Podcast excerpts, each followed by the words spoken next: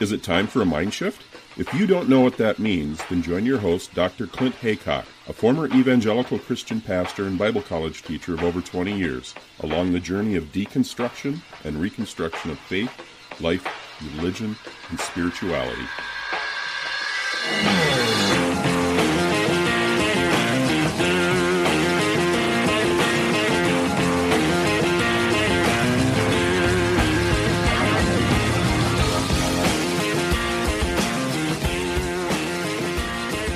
Happy to welcome Dr. David D'Andre to the show. I'm really interested to chat with you. I think we have a lot in common.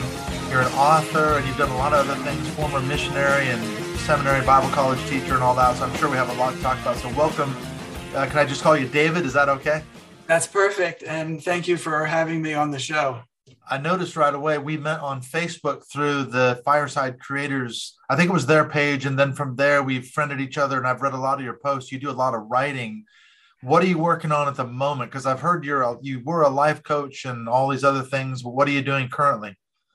Yes, I'm currently finishing up a book which is a critique of Calvinism and its toxic effects on our emotional well-being and on our relationships because mm. you view the world negatively first about yourself and then there's a lot of guilt in your worldview and that has a very toxic effect on relationships uh, the attraction to guilt but it's also going into the historic conversation about calvinist the, the tulip you know mm-hmm. and then also about uh, how a lot of prominent christian leaders are leaving the church and viewing Calvinism in a different way, uh, deconstructing, if you want to call it. Mm-hmm. I include a lot of modern conversations about these topics as well.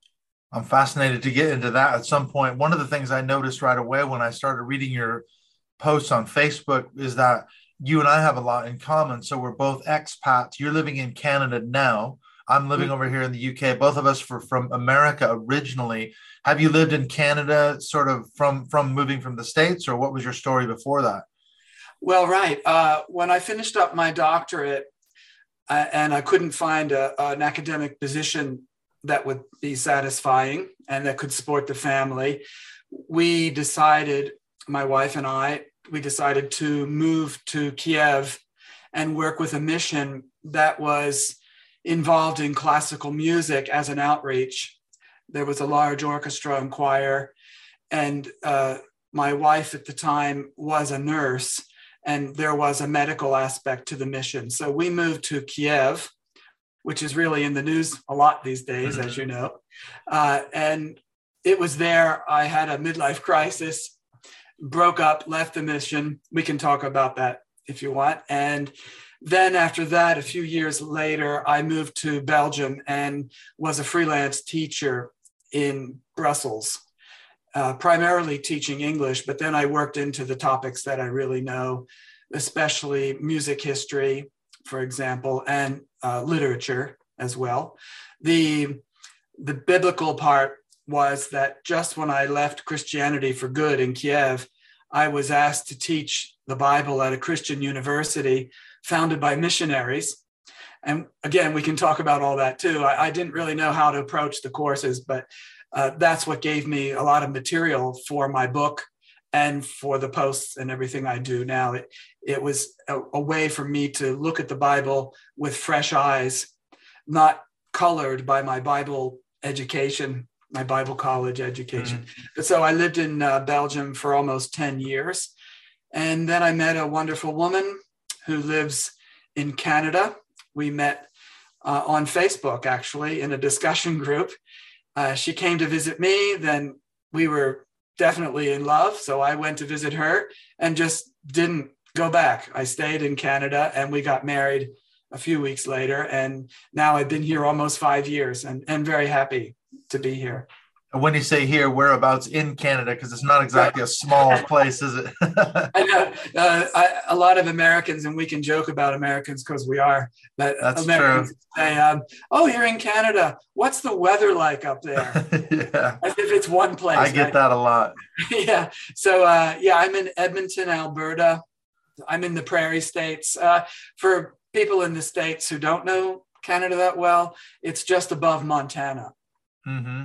Yes, I've been to Montana many times. I've never been no, more more north of that. I've been to Vancouver several times in that area, BC, but I've sure. got friends in you know Halifax and Calgary and other places, of course, around Vancouver. So one of my dreams is to take a big trip across Canada and sort of hit the major highlights and see friends along the way. So that's hopefully on the cards. And I've got another stop to add. I can I can come to oh, sure. you know where you're at. That would, that be, would great be great to meet in person. Yeah, that would be really wonderful.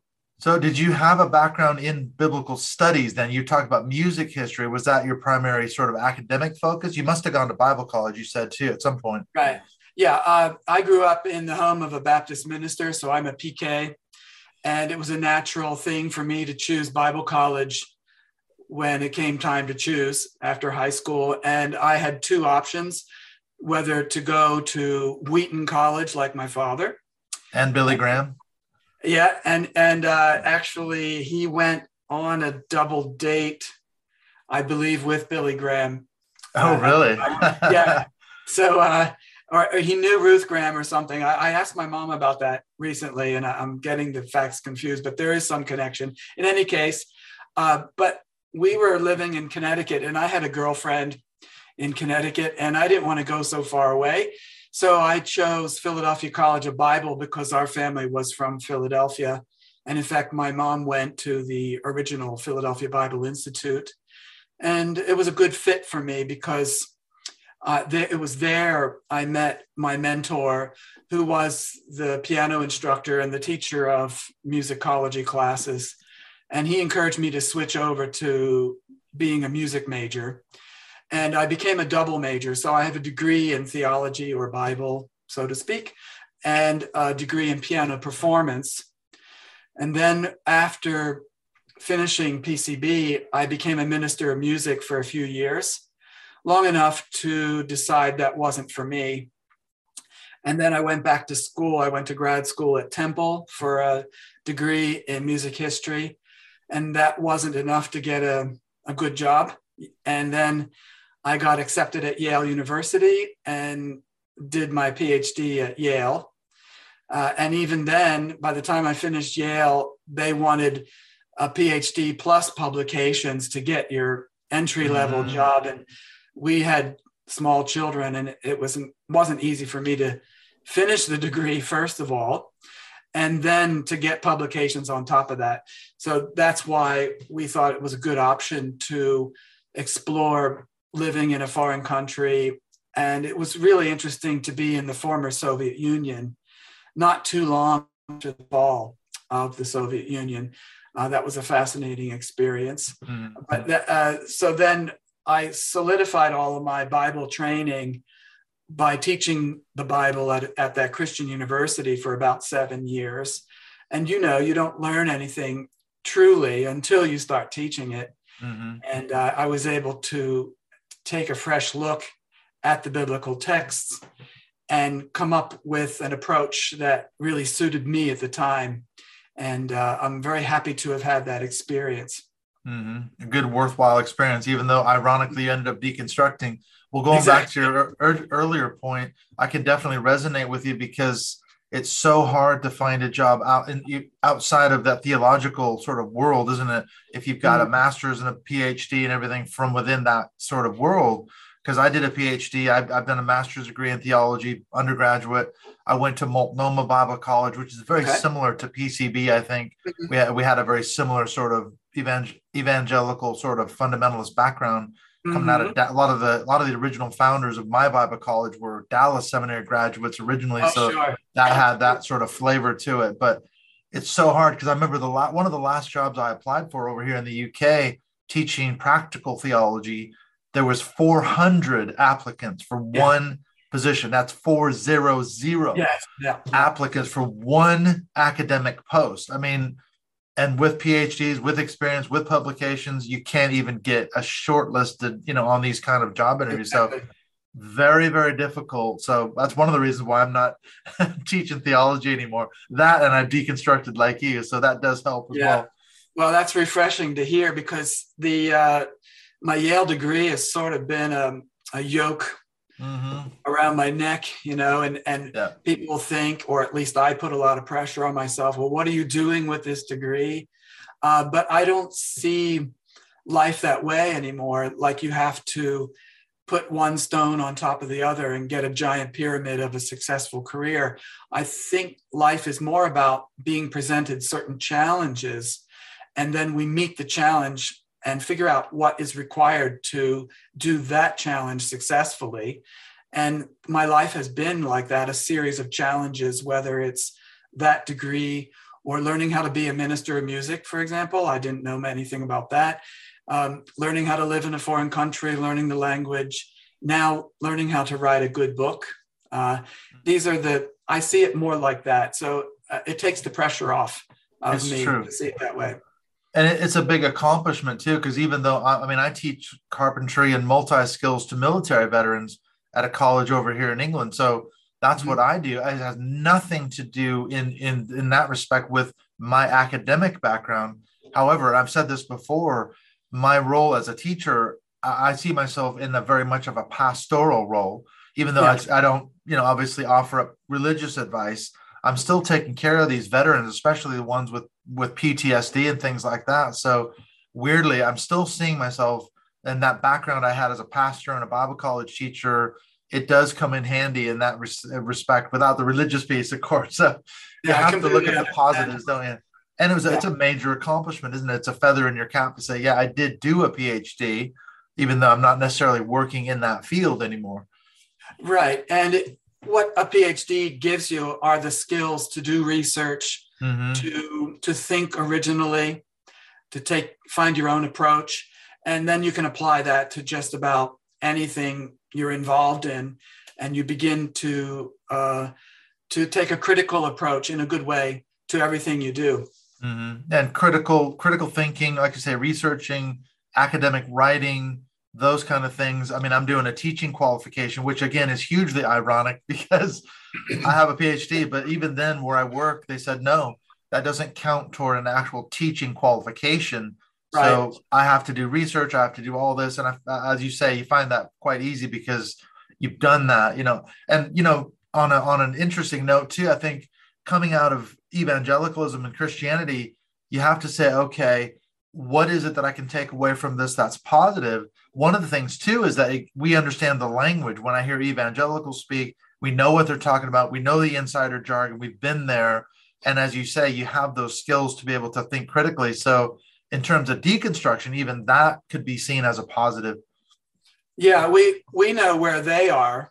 Mm-hmm. They just don't know where we are. yeah. And the, and the thing you learn very quickly is they don't really care. I mean, yeah. they don't want to up. You know, um, they're threatened by us for sure. Yeah, I've been told uh, by someone. Uh, they said, "I don't want your midlife crisis. I don't care." You know, and uh, at first you carry. I don't know if you did, but I carried my missionary mentality over into my new life and tried to convert everybody to my new way of thinking. Mm. And I felt so excited about what I was learning and how it it just all wasn't true at all and all this stuff but they didn't want to hear it so now you have to take a more subtle approach and maybe ask a few provocative questions if that uh, it depends you meet people where they are and those that are really questioning they're the people we can help because we know what they've been through and what mm. they're going through so we can be of help to those type of people it's so true, isn't it? They, they, I think a lot of evangelicals they see us as like a an intellectual contagion. They don't want to catch it, like COVID. You know, you don't want to catch it. You don't want this thing. You really don't want it. And they yeah, don't, don't confuse me. With, don't confuse me with the facts. Yeah, my mind is made up. Well, now going back to your time in the Ukraine, so this is when you're you're kind of you said you had a midlife crisis. You also deconstructed. Take us into that. What actually happened? It must have had something to do with you say you're teaching these courses. What exactly did that lead you to sort of deconstruct your your faith? Yeah it actually goes back a few years before uh, when i left my post as a minister of music and went to grad school. It was the first time in my life that i wasn't in a christian environment and i wasn't a professional christian if you know what I mean. Mhm. Uh, and I thought, well, I have this golden opportunity to test everything I have believed and have been taught and see if it's true for me. And I was in a secular envi- environment at Temple University, surrounded by really interesting, bright people. Uh, and in the music field, a lot of talented gay musicians, and you probably know about that too Mhm. that uh, they opened my mind. They weren't the monsters I had been taught they were. And I began to really enjoy my secular friends. And some of them had come out of Catholicism and things like that. But uh, so I started to rethink everything. And at that point, and the first thing was to start from the ground up Does God exist? And I went through that whole process uh, as as a musician, especially a classical musician, those who who know classical music, there's a lot of that type of music that is very transcendent and sort of carries you to another realm. And I've always felt that the transcendent realm does exist. So for me, total atheism doesn't work. I, I appreciate my atheist friends who have reached that conclusion. I'd prefer to, to say I'm more agnostic. I, I know there's something out there, but I can't really tell you what it is. Mhm. Uh, and then along the way, as I was in at Temple, the first big uh, epiphany I had was about the non existence of hell. Uh, for me, it all involved the physical body. That it, I realized that for those tortures to work in hell, you would need a physical body to experience them. Mhm. And I thought, well, I'm not taking this body anywhere after it dies. Right. and unless someone someone's going to give me another one you know. Uh, so hell didn't work for me. I threw that out. Then i stopped believing in the devil and he never bothered me after that. Uh, but i didn't really have a lot of uh, pegs to put my hat on and especially at yale again being surrounded by highly intellectual secular people i was still trying to save them you know Oh yeah. I Gotta cringe, I cringe when I say that, you know, but uh, I like my one of my professors who was Jewish, we invited him over for dinner. And of course, I had to say the prayer before dinner. And uh, I don't think I tried to slip in the gospel. I was too too bright for that at Yeah, that yeah. point. You're not gonna I get away with that. Yeah, I was still kind of um, a missionary at that point.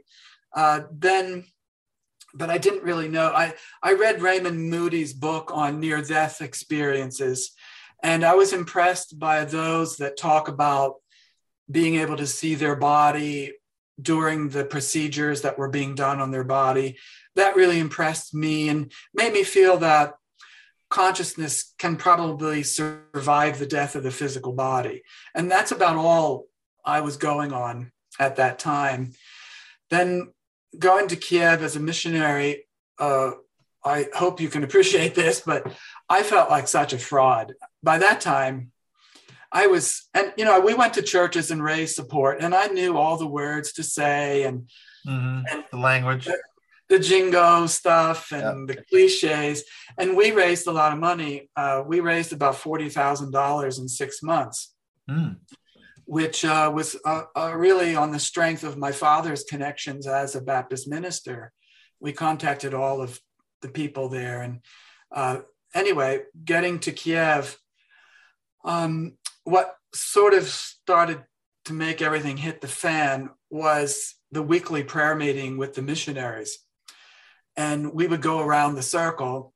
Uh, we would all be at someone's house, and in this case, we were at our big apartment.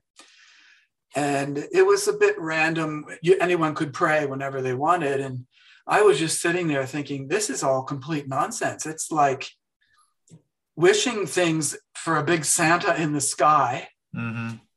and I couldn't do it. And when it came to the end, and everyone had prayed, and I still hadn't prayed, there was this long pause. Mm. The awkward I silence. Couldn't do it. And finally, the leader of the prayer group said a final prayer, and I knew, boy, I can't do that. And then there were some British uh, aid workers who came to Kiev to to look at the mission because the mission had a lot of aid work. We had a soup kitchen and the medical work, and they came to to see if if it could be supported financially or whatever. And we had dinner at the director's house, and they were two women from from London, I guess, somewhere in the UK. Mm-hmm. Bright women, and the kind of women I knew at Yale. You know that really bright, and they started just going to town at the director and saying, How do you believe that? How do you believe this? And I was sitting there trying to be the go between. But the big part of me was saying, But I believe what they're saying. Right. What they say I agree with right. everything. what about that? the director, after the dinner, he said, Well, you didn't support me very much. And Uh-oh. Uh, well, uh, um, I don't think I can. And then the the ugly part of my story, uh, again, cringeworthy, is uh, that we we were given a, a nanny for the children, and I stipulated that the nanny should be an older woman, like a grandmother type, uh, so that there wouldn't be any aspersions or temptations, oh, yeah. etc. And yeah, they gave us the suitable lady. Uh, but what I didn't know was that Ukrainian women age a lot faster than American women, and she wasn't actually that much older than me. Oh, right. Even though at first I thought she was. And she was like a um, breath of fresh air and sunshine when she came and played with the children. And uh, I, I just fell for her. Uh, I mm-hmm. was in a bad place. I had a degree from Yale. I was sitting in the rehearsals of the ensemble, turning the pages for the pianist that that should just tell you everything mm. there thinking what have i done and not believing any of the christian stuff and i was i fell for this lady and uh, for a little we, we went back to the states to raise some more money uh, six months after we arrived and i thought well those feelings will go away some absence you know from the the thing mm, will make yeah, physical distance. But it was the opposite, you know, it made the heart grow fonder. Yeah. uh, and then there was a brief period of a few weeks where I was living a false life and pretending to be one thing and not the other. And it, it was excruciatingly painful. Uh, it's not me. I don't know how some men do it for years. I just mm. couldn't do it. And I had to come clean and had to make a break. So I sat down the director of the mission and his wife and my wife. And it was a bit like an inquisition session. They were on the couch and I was on a chair in front of the couch. Oh, and. I told them, you know, I said, I, I'm leaving my marriage today and I'm leaving the mission. It was the hardest thing I've ever done in my life. And mm.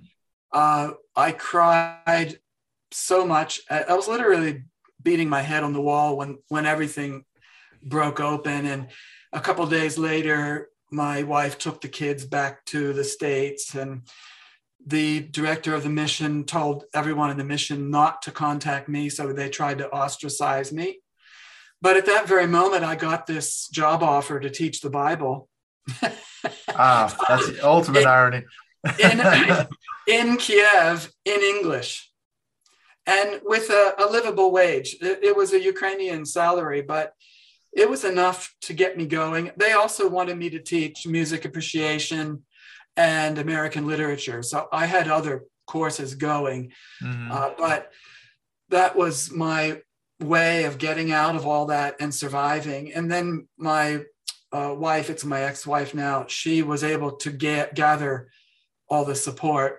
again. And we left all the support for her so that she could come back to Kiev and continue her mission with the kids. So that that worked out well in that regard. Mm. Yeah, she uh, didn't just move back to the states and take the kids with her.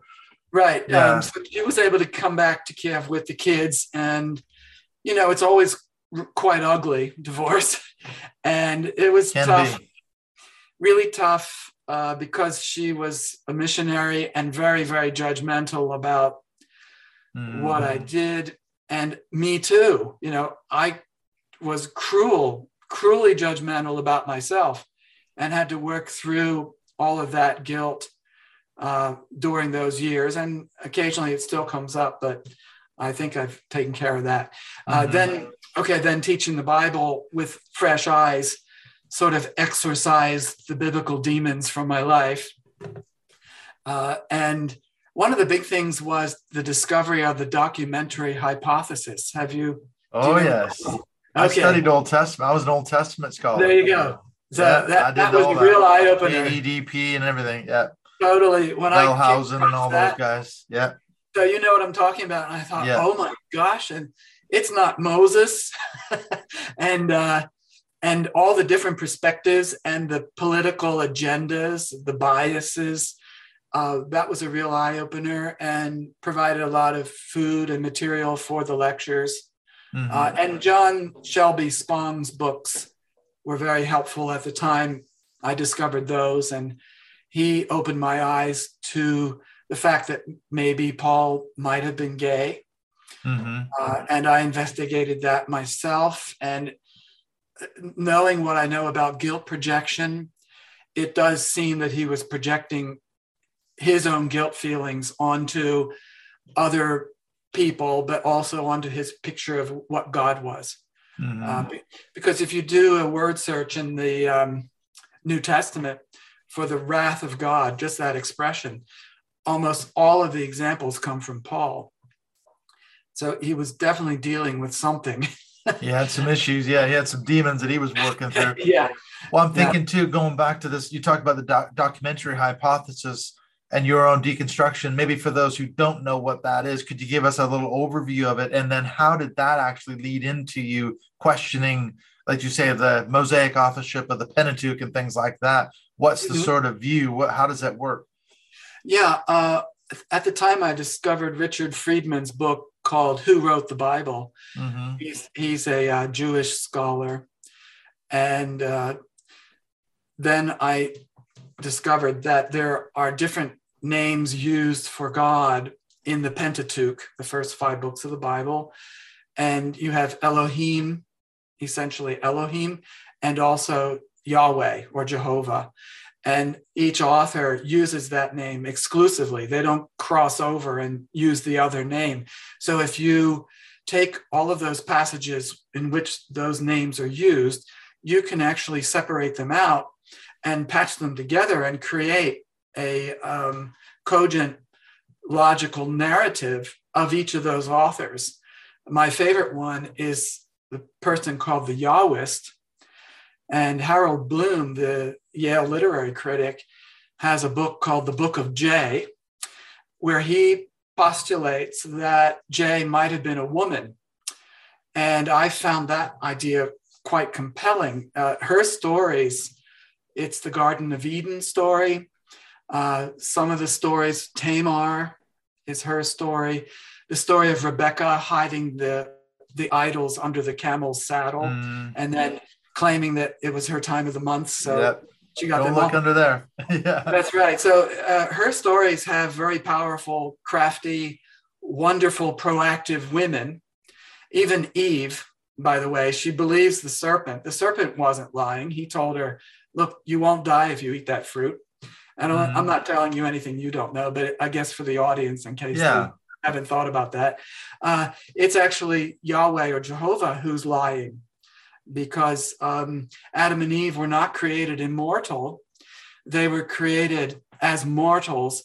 And it was only by eating the fruit of the second tree, the tree of life, that they would gain immortality. And then God comes off looking very petty and jealous by not letting them eat the fruit of mm. that tree. And he kicks them out of the garden so that they won't become like him. And that's very typical of a J story because the men in her stories usually come off looking the worst. And one of her principal male characters is Jehovah himself. And he's always looking foolish. Just for example, the story uh, where Jehovah comes to dinner at Abraham's tent, and uh, Sarah quickly makes up a, a fancy meat dish because Jehovah loves meat. Mm-hmm. Uh, I mean, that's the reason he told Noah he wouldn't destroy the earth again because he smelled the meat of the sacrifice, you know. Uh, but uh, anyway, on the way to Sodom and Gomorrah, Jehovah tells Abraham, you know, I'm going to destroy those people because they're pretty bad. And Abraham says, uh, oh, and Jehovah says, and I, I want to give you a lesson on what is justice. Mm-hmm. And uh, Abraham says, well, is it truly justice if you destroy the whole place and there's still a hundred people, good people in there? So again, Jehovah looks kind of foolish in this story, and Abraham's able to get him down to to what 10 or 20 i forget. Oh yeah. He keeps the number keeps getting less and less. That's right. so what that showed me was that the bible is not a monolithic thing. Uh, the word of god the inspired divine mm, word of god inerrant inerrant all that stuff that um, and obviously we didn't really talk about it in my bible college i don't know about it multnomah but just the first two chapters of genesis are two completely different creation stories, different chronology, different point, mm, and different points of view. Yeah, and and they can't be put together. And yeah, then when you get to the New Testament, the synoptic problem, we were told, oh, it's not really a problem. I remember in Bible college where I tried to patch together all the resurrection accounts from the synoptics, Matthew, Mark, and Luke, and then John. And I put them all together. I was so proud of myself. you harmonized the gospels. yeah. And, uh, but in fact, those are four different portrayals of Jesus. And I've struggled to find a way to talk about Jesus in the gospels because I used to say, well, Jesus says in John, when Jesus says in Luke, as if it's one character. But actually, that's four different characters in a literary work. And now I say, John's Jesus says, Luke's Jesus mm-hmm. says, mm-hmm. uh, to make it clear that that's a character in a book. Who Jesus actually was is very hard to determine. If but he even existed, as some some argue. Yeah, Mythicists will say Jesus never even existed, and that's a growing field as well now, isn't it? Yeah.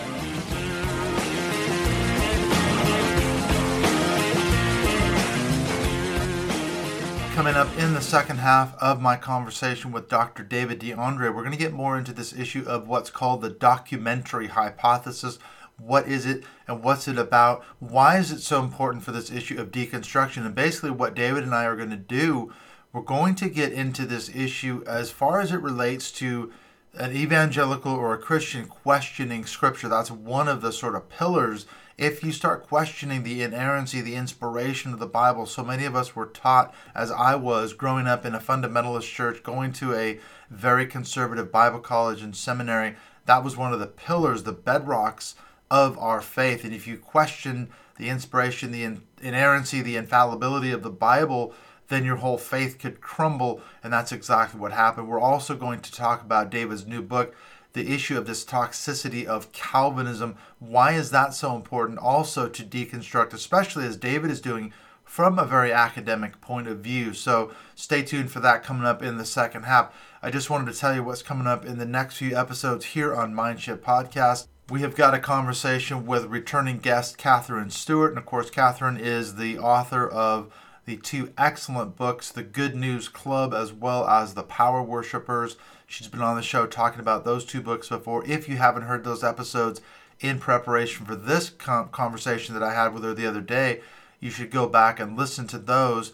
She just wrote an article in the New Republic. She's done a lot of journalism as well as her books, and she's talking about new developments on the Christian right. I should say the Christian political right. And so this is a really good conversation with Katherine Stewart. And then I also talked to Rachel Hunt. She's from the Recovering from Religion organization, and this is the organization that was founded by Dr. Darrel Ray along with some other people. And she's kind of an ambassador. She's one of the sort of lay counselors for the RFR, the Recovering from Religion, and they're doing some fundraising activities now. And we had a really good conversation about what the RFR is all about, how you can get involved in either if you need help, you need support. They offer up a variety of means for you to have support if you're questioning your religious beliefs or worrying about how you move forward after leaving a cult or religion or whatever it might be, there's counselors like Rachel. And if you want to become one of those volunteers, you want to get involved in terms of supporting other people we talk about that as well. So that is a really good conversation with Rachel Hunt from the Recovering from Religion organization. And I've got some other stuff lined up as well. I've been in contact with my very good friend Janice Selby. Her CORT 2022, the conference on religious trauma, is coming up just in a couple of months. I'm actually going to be one of the presenters there. I'm doing a presentation on evangelical involvement in politics. So I'm going to be talking about dominion theology and the Christian right and all these other topics as well. There's going to be loads of other just outstanding guests that she's having at CORT 2022. So we're going to be doing a chat on that coming up very soon. And I've also been in contact with another very good friend, Frank Schaeffer. He is going to be coming back in at some point here. We're just looking to line that up. And it's kind of funny because I don't know what's happening here in 2022, but I've just been talking to a lot of previous guests. They've been doing tons of work there. I'm, I'm just keeping in touch with them. And I don't know why that is actually happening, but for some reason, I've just had all these episodes lately of past guests that I've had. But it's fascinating to me to stay in touch with people and find out what they're doing. You know, it's not like it's just a one off episode where you talk to someone like a Frank Schaeffer or Janice Selby or Dr. Joseph McSkimming or Katherine Stewart, people I've talked to several times before. There's no rule to this podcasting thing, is there? You can have guests back on and it's really cool to kind of keep in touch with them and find out what they're working on in terms of current research current projects current work. So some really cool stuff coming up. Also wanted to give a huge thank you to rebecca drumsta. She dropped in this month the month of february 2022 she was our guest for the mindshift zoom call and that was a fantastic discussion. We talked about her book when family hurts that is also going to be available at some point on the Mindshift Podcast Facebook page. I'll put that video up of that call if you want to drop in to see that. And then next month in March, we've got Michael from the Religious Addicts Anonymous. He's going to be our guest for our Mindshift Zoom call. And of course, we also have our patrons only call that we tend to do about the first weekend of the month. And then in April, we've got this guy that's on this podcast now, Dr. David D'Andre. He's going to be our guest for the April Mindshift Zoom call. And I'm also working on seeing if I can get Katherine Stewart to come back maybe in uh, May. So that's going to be really cool too if we can get her to come back in. And so we've got some fantastic guests. These are benefits that you get for being a Patreon supporter of the show. And as always, the links for that are in the show notes. So let's get on back into the second half of this conversation with Dr. David D'Andre as we continue to look at what it means to no longer be a professional Christian.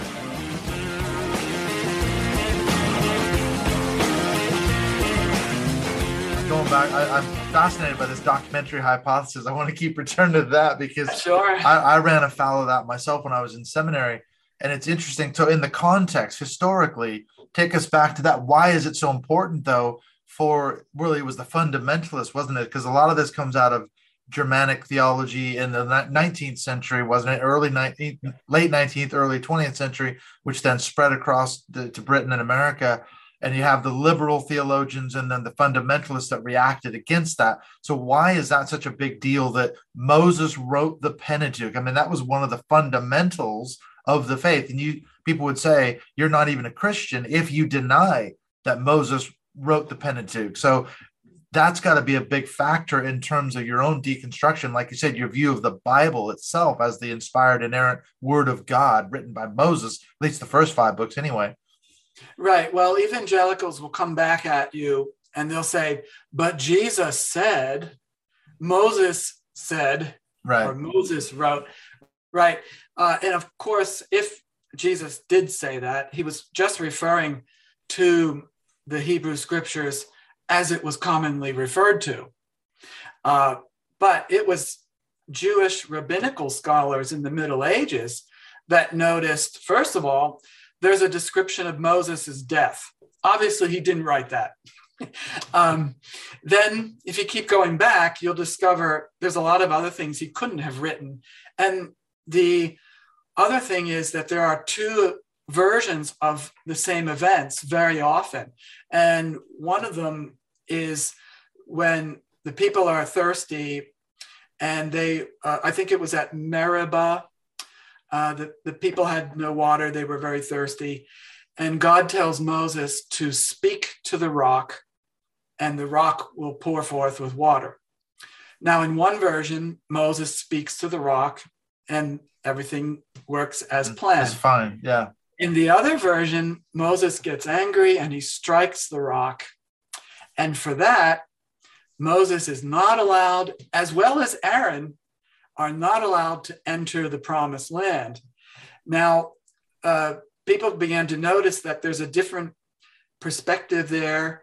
And if you keep going back, you'll discover that there's one author who's always promoting Aaron and his priesthood and making Moses look bad in his stories. Mm-hmm. Uh, and then the other author, which is probably P, the priestly author, he promotes Mosaic and the Mosaic priesthood over Aaron. And we see this clash of point of views in the story with Pharaoh and the 10 plagues. At, it's like follow the bouncing staff um, instead of the bouncing mm-hmm. ball. Uh, at one point, Moses is using his staff. At another point, he gives it to Aaron for Aaron to use his staff. So you, you have this struggle for authority. And that's the point of view of those particular authors pushing or promoting the priesthood and their order of priesthood. And that was so important because the priests were not allowed to own land. And uh, the only way, the only perk for them was that they could take a portion of the, the uh, sacrifice, the best cuts of meat, mm-hmm. let's say. And that's the perk that they had. And so they really needed to promote their, uh, their livelihood. And we see that uh, put into the first creation story, which is the priestly author P, uh, who makes uh, the Sabbath rest integral in the creation story. Now, if God rested on the Sabbath, we should too, right? Sure. so that's that's where you see that point of view. It's a bias, and once you begin to see this bias, and then you add to that uh, J and the promotion of female characters, there's no way that could be uh, one point of view from the Holy Spirit whispering in everyone's ear. Mm-hmm. And this is very dangerous to evangelicals because it's quite obvious that you just can't hold to uh, divine inspiration and mm-hmm. infallibility of the text. It's true. I ran into it when I was doing my MA degree at seminary. I did my MA degree on the book of Habakkuk in the Old Testament, and I was challenged to talk about the literary sources, you know, form criticism, source criticism, and all, which is another piece of that documentary hypothesis in it. Your argument is that there were at least four literary sources that made up the Pentateuch, and I argued that there were multiple sources that made up the book of Habakkuk, which is only a small little book. But when I went into my second reader's office, I'd written a couple of chapters on this thesis and he literally blew up. He screamed uh-huh. at me. I mean, literally screamed at me. And I walked into a buzz saw, not knowing that he was coming from this sort of evangelical fundamentalist point of view. And I think now looking at it, I can see that's what he was so upset about. Not that I was saying XYZ about the book of Habakkuk, but rather that I was arguing that it wasn't the product of one single human author who was inspired and therefore inerrant. And so for him, I was opening that Pandora's box, which is what mm-hmm. the fundamentalists said that the liberals, the so called liberals, were doing, weren't they? They're saying the second you talk about multiple sources to make up a book or a series of book, now you've destroyed our nice model of inspiration yeah. and inerrancy. But isn't it such a relief to remove that burden from your mind that you have mm. to make everything fit and it all has to be harmonized. Uh, once I lifted that off, I saw the Bible with new eyes as a wonderful literary text, and I gave myself the freedom to critique that text and look at the author's motivations, just like I was doing in my American Lit class. Sure. Uh, yeah. Should be subjected to the same sort of rules of interpretation as any other text. Exactly. Yeah. And Just you know, because you it's special, it's the word of God. You know, that's the argument, and it's on a special plane somehow. You can't question it, David. no, no, you couldn't question any of that stuff. And we were never told anything about the documentary hypothesis at PCB. It, uh, even the synoptic problem was told it's not a problem. Mhm. you It's know, a problem in air quotes. yeah. that's right. Yeah. We've harmonized the gospels. What about this issue of Calvinism? Because you, something I was thinking about when you were talking about the toxic theology that's equated with Calvinism, this is obviously part of your deconstruction. Because when I was doing my PhD, one of the chapters I wrote was on Jonathan Edwards, you know, sinners in the hands of an angry God. I did a lot of research on his backstory. And one of the things I came across, I don't know if you've researched Edwards at all. I'm sure you have as a as a good ex-Calvinist, but as a young man, he was tormented by his Calvinist sort of framework because what I what I learned about him was that he he had this sort of uh, uh, you know polarity. Like on the one hand, am I a deluded hypocrite or am I really one of the elect? And he couldn't figure out if he was truly saved or not because he was operating within that Calvinist framework in what 18th century America. So th- that's an example, isn't it, of this sort of toxic theology. What is it about Calvinism in particular, though? Yeah. Well, um, having gone to Yale, there is a connection with Jonathan Edwards. Mhm. I have to name drop a little bit there, Oh, but uh, absolutely. but his archive is at Yale, and I remember when I was doing my research in music history. Uh, in the rare book library, the guy next to me had one of Jonathan Edwards' manuscripts, and I, yeah, I wasn't really, I didn't care about it at that point, but yeah. I Didn't know who he was. course, Really. I, I cared in the sense that, oh, Jonathan Edwards, holy cow. Oh, yeah. And I don't know, it might even have been the handwritten notes for Sinners in the Hands of an Angry God. Wow. And I, I looked over his shoulder and asked him about it. And um, and one of the colleges at Yale is called Jonathan Edwards College. Mhm. So there, there is a connection there. And his church was in Enfield, Connecticut. So it's not far from Not far. Um, but the thing about uh, Edwards and Calvinism, but that, that famous sermon of Edwards, Sinners in the Hands of an Angry God, is it's this fear mongering about hell. And it's based on the Calvinist view of self, view of man, that we were born in sin. So with God, it's one strike and you're out. And that one strike is just being born. Mhm. Yeah, original even- sin. Yeah. And so it's based on original sin, total depravity. But what evangelicals do today, as they did during Edward's time, is they use the threat of hell as uh, a way of manipulation. And they simply cannot be without hell. They can't do away with Yeah, their hell. Can't live without it. And Calvinists, modern Calvinists, will claim the same, and then they will give you gory details about what hell is like. Um, you'll find sermons by John Hagee and uh, John Yeah. MacArthur. Well, It's like MacArthur, John came- Piper. Piper as well, and Or oh, even uh, Mark Driscoll, the neo Calvinists and all that. oh, Driscoll's sermon. It's it's gone viral on YouTube. Or Yeah. he's raving and ranting. God hates you. He doesn't think you're funny. Mhm. He doesn't Yeah. even think you know. Yeah. so, uh, God actively hates you right now.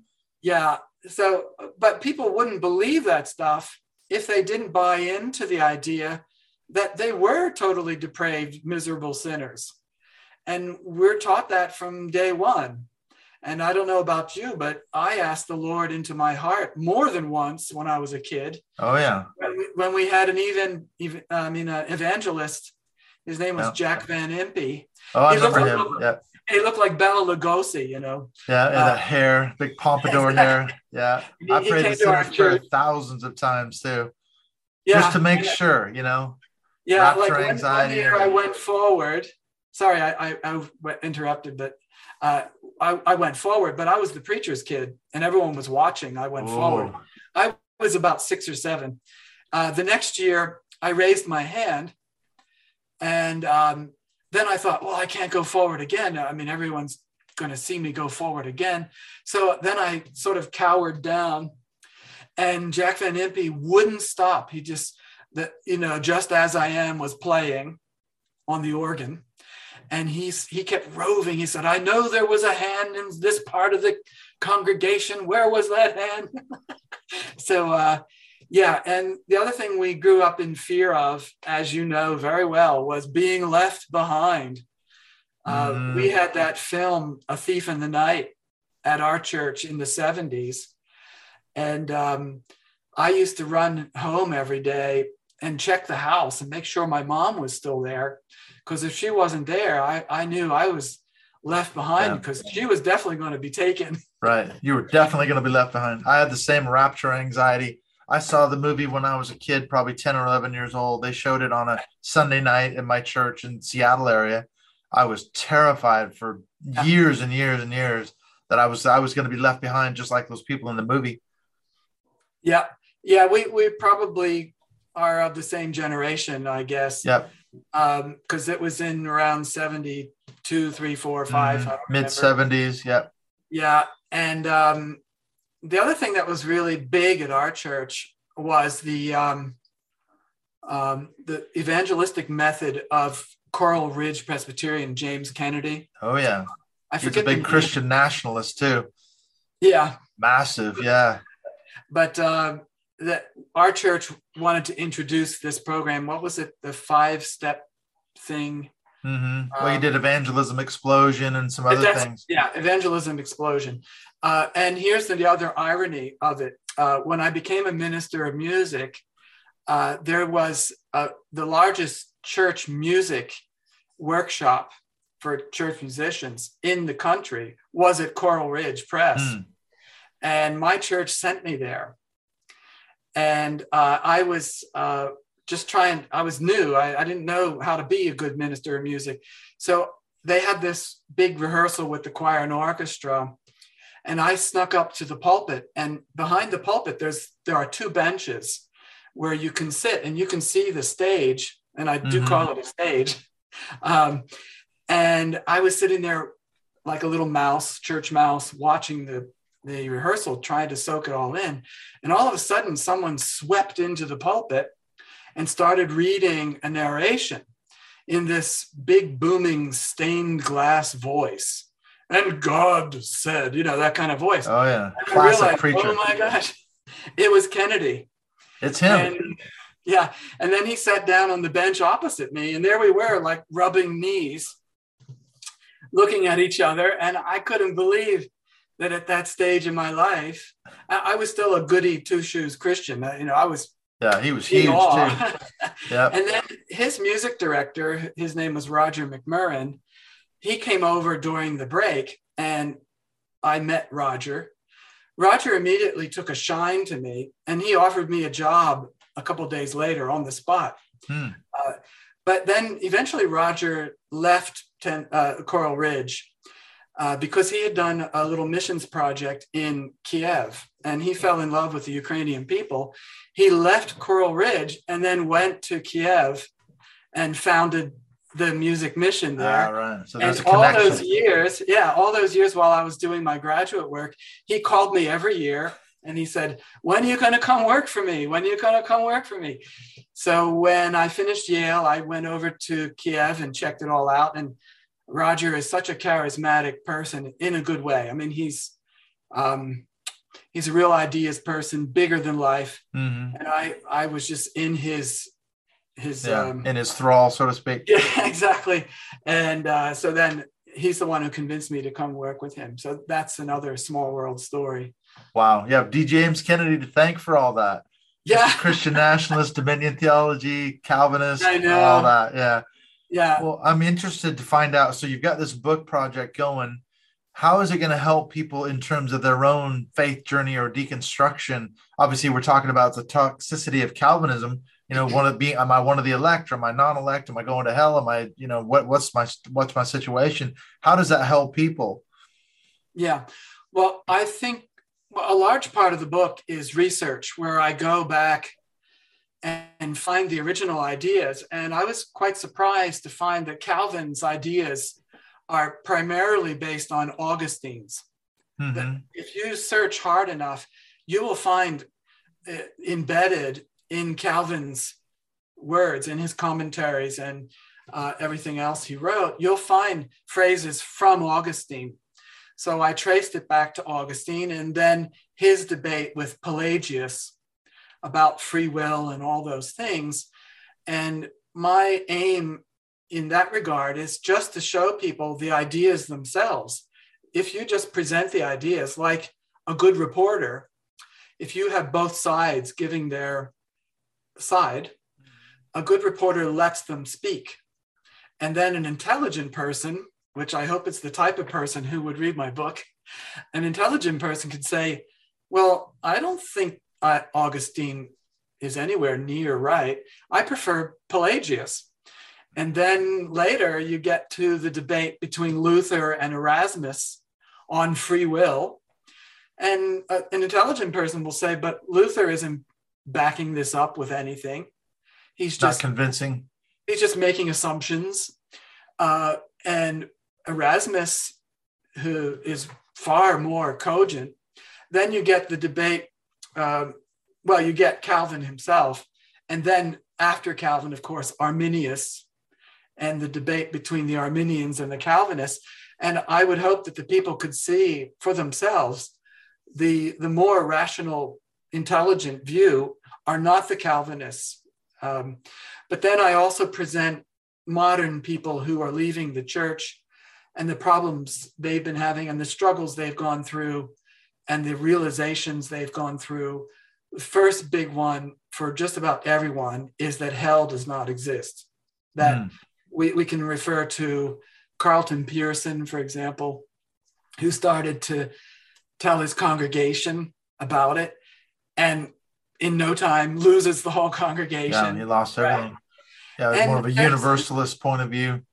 Yeah, and there's some prominent podcasters like Rhett and Link, for example, mm-hmm. uh, who have recently shared their deconstruction process. And it usually starts with the realization that God, if God is love and not just shows love when he wants to, um, and the way I say, you know, God is the very quality of love, then God couldn't do anything unloving or God would cease being what God is. And that right away puts the end to hell. Mm-hmm. That's problematic. Well, look what happened to Rob Bell when he came out with Love Wins years ago. I remember I wrote a paper where I did a review of the book reviews. I uh-huh. found it so fascinating. I found yeah. the book reviews of the book uh, yeah. by fundamentalists and evangelicals. They were universally slating him for being a heretic and worse.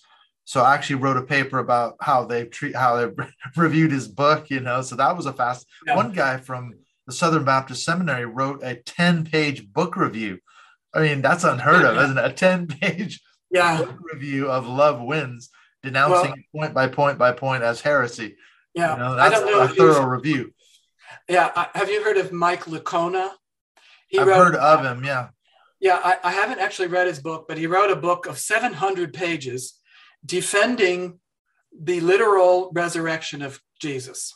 That so he's defending it, and okay. he's teaching at a Southern Baptist uh, seminary maybe the one in Nashville. I'm not sure, but he uh, and he's a big. He was a prominent leader of the Southern Baptist Missionary Alliance or whatever it is. Mm-hmm. Uh, because I'm not a Southern Baptist, but um, anyway, in the midst of 700 pages, he said that Matthew's comment that hundreds of people came out of their graves when Jesus gave up the ghost, mm-hmm. walked around Jerusalem and walked around. Uh, he said it might be literary license. Oh, That's all he said. A literary license out.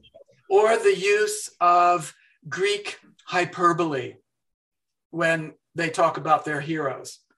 Uh, well, I did a, a, long thing just like you, looking at the critique and all of the, the the, the storm that that created just that little bit.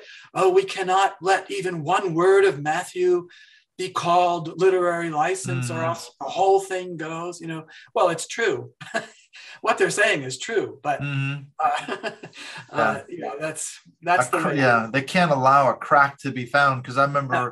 my mentor at seminary dr john sailhamer who passed away a few years ago he wrote mm-hmm. a book called genesis unbound in which he suggested that the author of genesis doesn't really care if the earth might be billions of years old oh my gosh that caused a firestorm as well for similar kind of reasons. You can't possibly suggest that the Earth is billions of years old. It's uh, got to be six to ten thousand years old. And he yeah. was, you know, vilified and all that. So you can see those reactions. It's like my professor screaming at me, you know, over the book of Habakkuk in his but, office. But we know it was created with an apparent age. Yes, that was the argument. It was made to look maybe look, billions of years old, but it's actually Adam, six to 10,000 years old. Adam was one minute old, but he was actually appearing to be 30. Absolutely. Yeah, it's, it's magical thinking, isn't it? Really? Well, listen, it's been almost an hour. Really enjoyed chatting with you and finally meeting up. How can people find you? I know there's more we can talk about for sure, but what's the best place to get a hold of you and sort of read your work? I know I read your posts on Facebook. Is that the best place to find you? Yeah, my personal account on Facebook, just my name, David D'Andre, is where I'm posting excerpts of the work in progress. I also have a professional Facebook account, David D'Andre PhD, where you could contact me through that. But if you find me on Facebook, the regular page, and send me a private message, uh, we can get through there too. It's okay. That's, That's the best place. Basically, where I'm mostly where I'm active at these days. Mm-hmm. And then one last thing, maybe we can chat about it after we finish recording. But I'm interested to find out. We do our Mind Shift Zoom calls every month, which is a group call. I would mm-hmm. love to have you come back at some point in the future if you're up for it. We could maybe you could meet the people in our closed Facebook group and have a fascinating discussion. So we can chat and maybe figure something out around that. So thank you so delighted.